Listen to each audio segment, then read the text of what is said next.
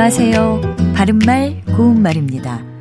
비가 많이 내린 후에는 땅이 질어서 질퍽질퍽하게 되는데요. 이럴 때 진창과 진탕이란 표현이 뒤섞여 쓰이고 있는 것 같습니다. 그렇다면 이런 상태를 가리키는 정확한 표현 알아볼까요?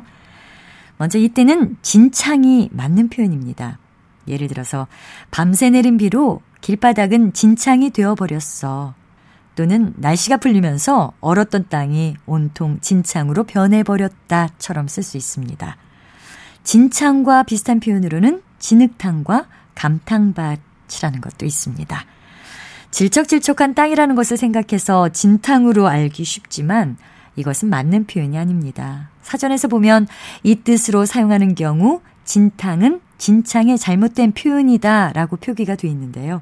그만큼 잘못 사용하는 예가 많기 때문입니다. 반면에 진탕은 실증이 날 만큼 아주 많이를 뜻하는 부사입니다. 여기서 두 번째 음절에 있는 탕은 방탕할 탕자를 쓰고 돈을 진탕 써버린다. 술을 진탕 마셨다처럼 말할 수 있습니다. 참고로 진탕과 비슷하게 쓸 수 있는 표현으로는 왕창이라는 표현도 있는데요.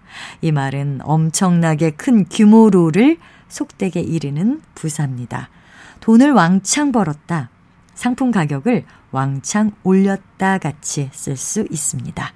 바른말 고운말 아나운서 변희영이었습니다.